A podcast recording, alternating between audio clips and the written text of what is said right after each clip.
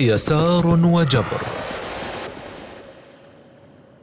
حكى القرآن ادعاء المشركين أن النبي صلى الله عليه وسلم يتلقى هذا القرآن من بشر.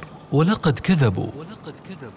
فإن اللسان الذي نسبوا إليه تعليم النبي صلى الله عليه وسلم القرآن أعجمي غير عربي بينما القرآن عربي.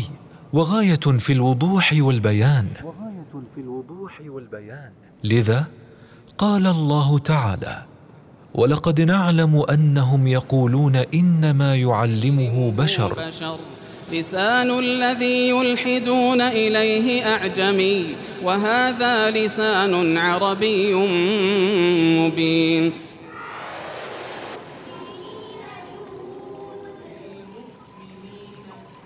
وسبب نزول هذه الآية وسبب نزول هذه الآية هو ما رواه حسين عن عبد الله بن مسلم رضي الله عنه قال كان لنا غلامان هما يسار وجبر فكانا يقرآن كتابا لهما بلسانهما فكان النبي صلى الله عليه وسلم يمر عليهما فيقوم يستمع منهما.